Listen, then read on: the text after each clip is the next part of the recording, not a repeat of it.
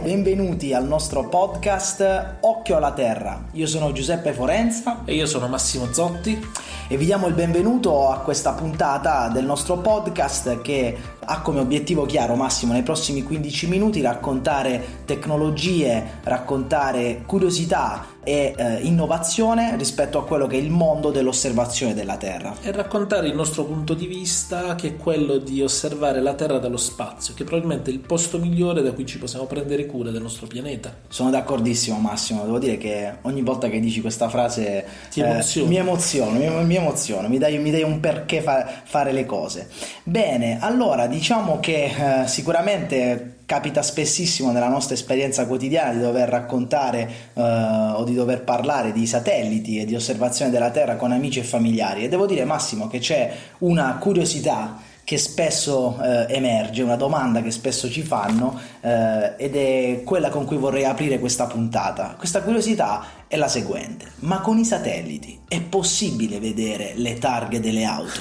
Ti è mai capitato, Massimo? Questa è una delle tante domande a cui cercheremo di dare risposta in questo podcast nei prossimi, nei prossimi episodi. Allora, voglio tranquillizzare tutti: le targhe delle automobili da satellite non si possono, non si possono vedere, vedere. Almeno benissimo. Non si possono vedere con i satelliti commerciali che oggi sono disponibili, che forniscono dati che possono essere acquistati da privati cittadini, professionisti, eccetera. Non sappiamo se la difesa americana, se la difesa italiana, se gli enti che fanno ricerca più spinta sfruttano le tecnologie che sono sempre più all'avanguardia. E ricordiamoci che i satelliti commerciali che oggi acquisiscono dati di osservazione della Terra sono tutti di derivazione militare. Quindi non sappiamo se queste tecnologie che ci sono oggi nello spazio, di cui ignoriamo le caratteristiche, siamo in grado di vedere dettagli al punto di, di poter riconoscere la targa di un'automobile. I satelliti commerciali che oggi sono in orbita riescono ad arrivare a una risoluzione, diciamo, cioè la dimensione del pixel che questi satelliti riescono a prendere è al massimo di trenta centimetri. trenta centimetri. Che è una risoluzione straordinaria, se pensate che un pixel di questa immagine è grande quanto la mattonella del bagno di casa mia. Mi piace sempre raccontare, fare questa comparazione. Questa, questa comparazione. È straordinaria la, la risoluzione a cui arrivano questi satelliti, ma non è tale da poter uh, riconoscere dettagli come il volto di una persona, come leggere un, una scritta delle dimensioni della targa automobilistica. Perfetto, quindi diciamo che forse non è un limite tecnologico, perché magari può è stato superato, potrà essere superato, ma è un limite in questo momento di disponibilità di queste informazioni per gli scopi quotidiani. E civili, come è organizzato il, il mercato dell'osservazione della Terra, sicuramente i satelliti potrebbero avere una risoluzione più alta, ma ci sono vincoli normativi che impediscono di superare questo, questa risoluzione di trenta centimetri, a cui si stanno allineando un po' tutti i fornitori attuali di immagini eh, ad altissima risoluzione. Quindi occhi sulla Terra sempre più dettagliati, occhi sulla Terra puntati con i satelliti che riescono a eh, scrutare i dettagli sempre più definiti. Ne parleremo sicuramente, Massimo, nelle prossime puntate, raccontando altre curiosità che spesso raccogliamo sul, sui satelliti e sull'osservazione della Terra. Sì, in questo podcast vogliamo eh, condividere un po' di informazioni, anche mh, Far, far conoscere le tantissime risorse gratuite che sono disponibili per chi si appassiona all'osservazione della Terra da satellite. Benissimo, infatti è proprio di risorse che oggi ci faceva piacere eh, parlare, di risorse gratuite, in modo che eh, siano facilmente accessibili. E che cosa è più facilmente accessibile oggi di un social network, e in particolare di Instagram? Infatti un, una cosa che a noi piace tantissimo è seguire le pagine mh, su Instagram, i profili dei nostri fornitori di immagini satellitari.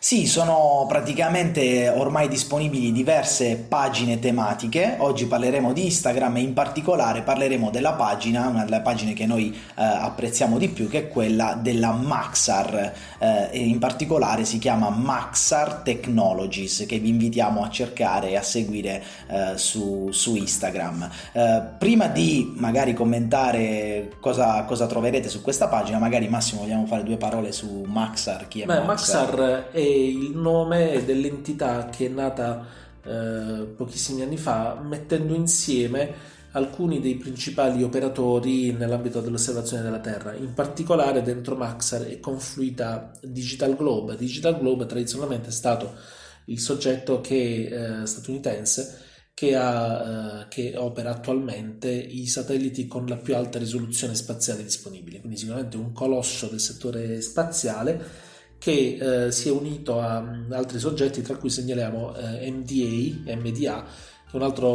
un operatore canadese, quello che per esempio eh, opera la costellazione di satelliti radar Radarsat.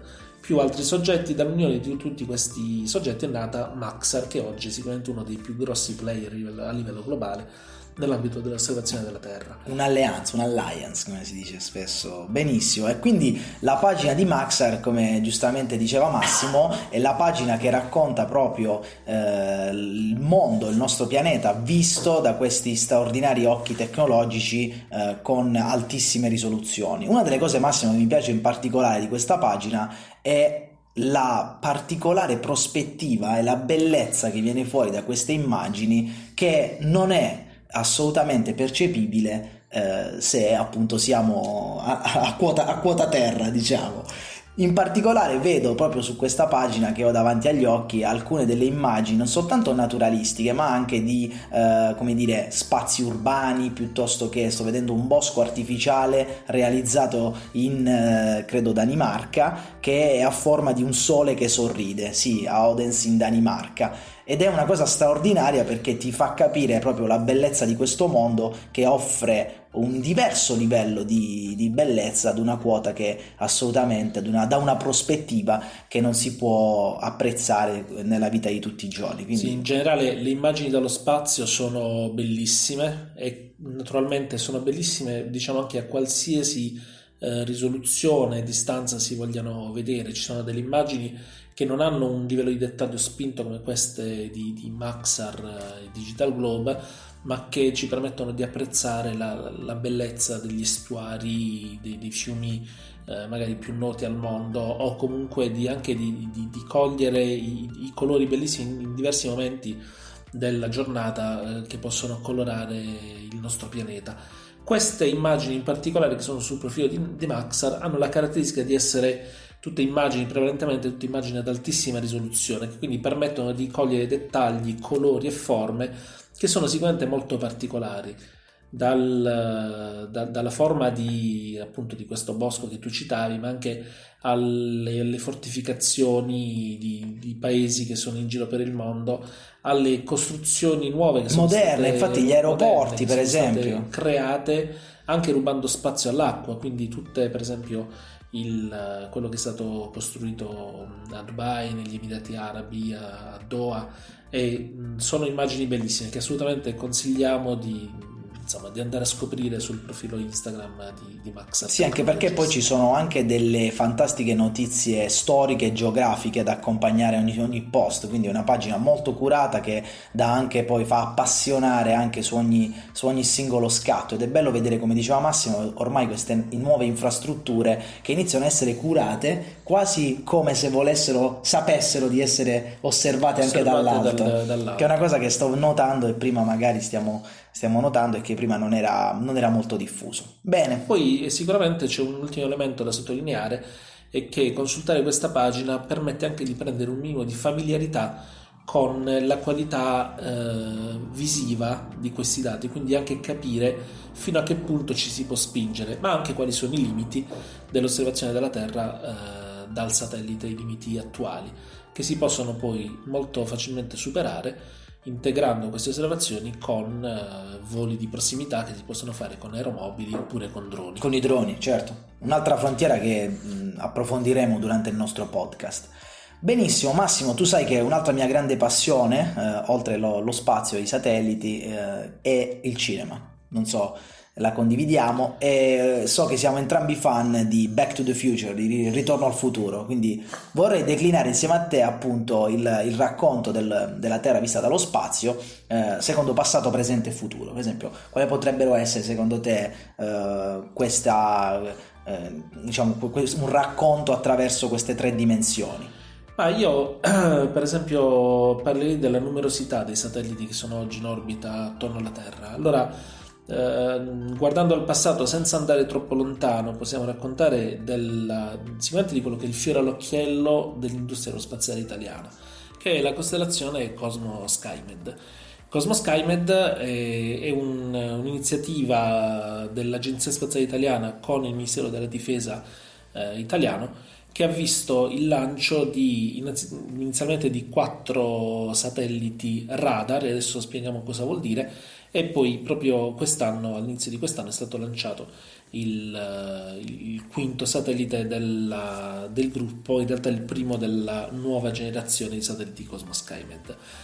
E, che vuol dire che sono satelliti radar? Sono satelliti che invece di darci immagini come quelle che eh, siamo abituati a vedere su Google Maps o eh, quelle che vediamo sulla, sul profilo Instagram di Maxar, queste immagini vengono acquisite grazie a sensori che inviano un segnale sulla superficie terrestre e calcolano la quantità di segnale che viene riflessa dalla Terra. Molto interessante. In questo modo eh, abbiamo due grandissimi vantaggi. Il primo è che questi satelliti possono acquisire immagini sia di giorno che di notte, perché non hanno bisogno del sole che illumina la superficie terrestre. Inoltre, siccome sono segnali lanciati nelle microonde, alcune cose le diremo in maniera molto semplice per farle capire a tutti, è un segnale che riesce a passare attraverso le nuvole, e quindi anche se sta piovendo, se c'è copertura nuvolosa, io comunque riesco a vedere quello che accade sulla superficie terrestre.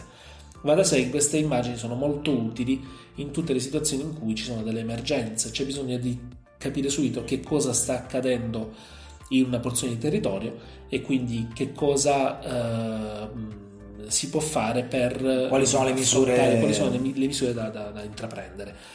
Il, il fatto che eh, l'Agenzia Spaziale Italiana con la Difesa Italiana abbiano lanciato quattro satelliti ha fatto sì che i tempi di reazione alle situazioni di emergenza o a supporto delle nostre attività di sicurezza in giro per il mondo fosse estremamente rapido, perché addirittura eh, il, questi satelliti riescono ad acquisire immagini in meno di sei ore, quindi veramente con tempi, con attività, tasking, con un tasking rapidissimo, davvero tempi di reazione molto molto veloci. E sui satelliti radar, Massimo, si sente spesso anche eh, la loro applicazione, l'applicazione di questi dati per misurare anche i movimenti della superficie terrestre. In generale il radar è molto utile per tutto quello che riguarda l'analisi della stabilità del suolo.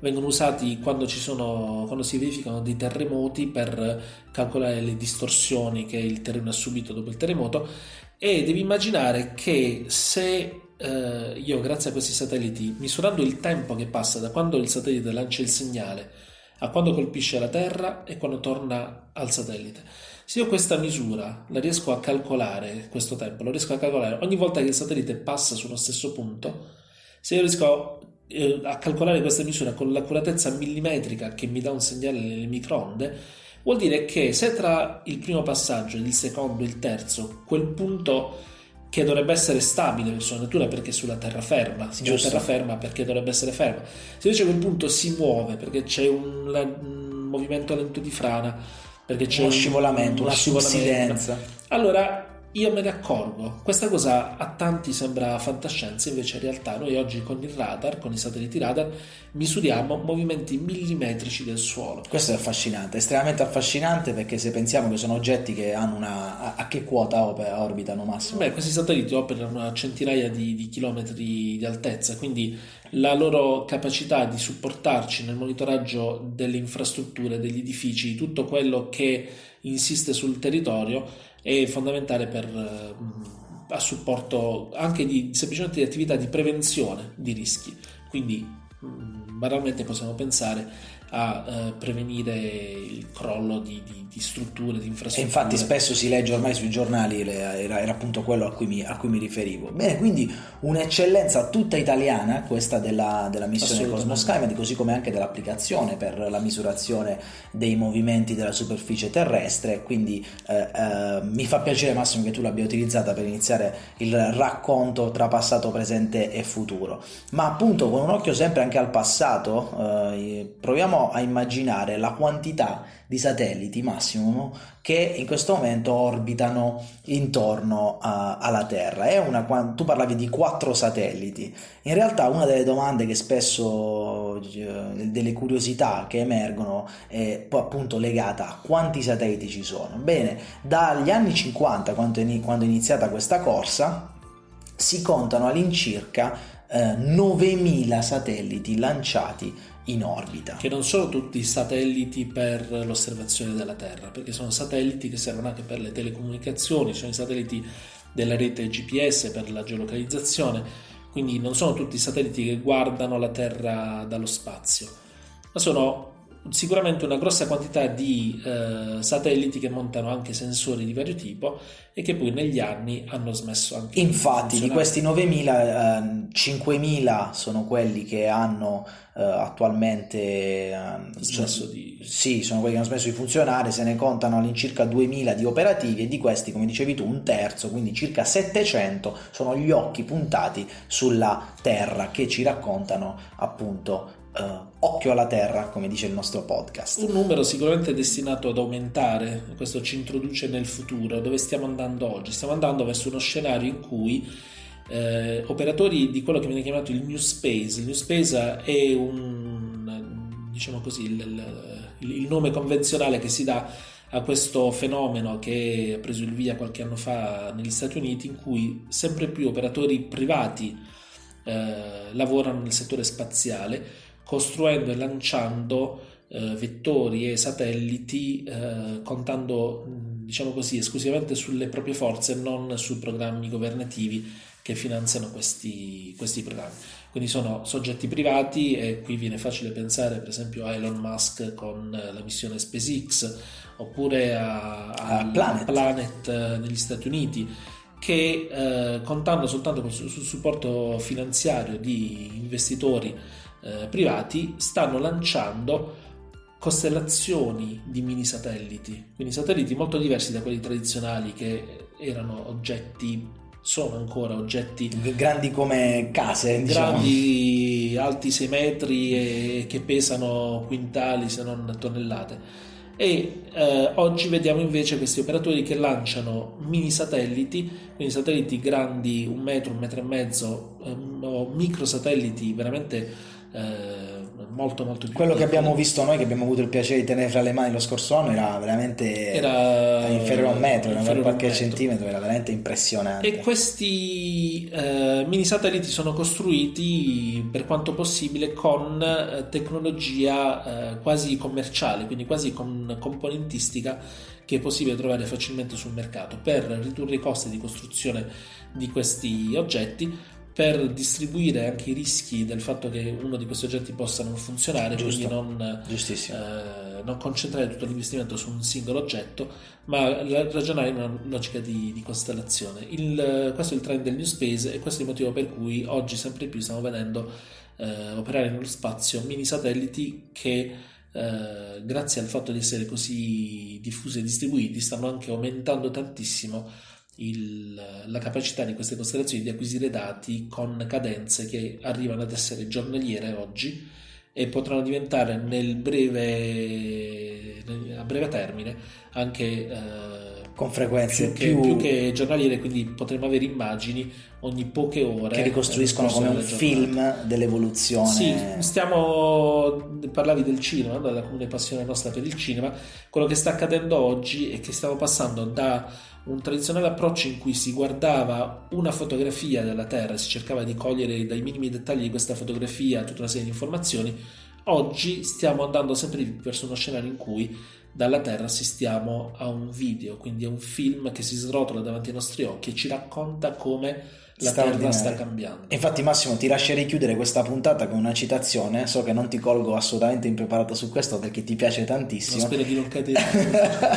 Ti lascerei chiudere con la citazione di un provider che è Planet, che appunto ha questo payoff che racconta eh, quello che tu hai appena detto, cioè il cambiamento raccontato il cambiamento raccontato alla velocità di, con cui avviene, eh, con cui avviene, e quindi loro dicono insights at the speed of change, conoscenza alla velocità del cambiamento stesso. Straordinario, molto affascinante e bellissimo. Grazie Massimo, chiuderei così questa puntata e vi diamo appuntamento a un prossimo, al prossimo episodio del, del nostro podcast Occhio alla Terra. Occhio alla Terra. Ciao.